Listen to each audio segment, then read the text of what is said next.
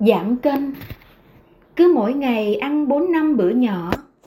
Không để bụng quá đói hoặc quá no. Sáng chiều trưa vừa tối ăn ít cho. Cần tăng vận động thể thao, thể dục.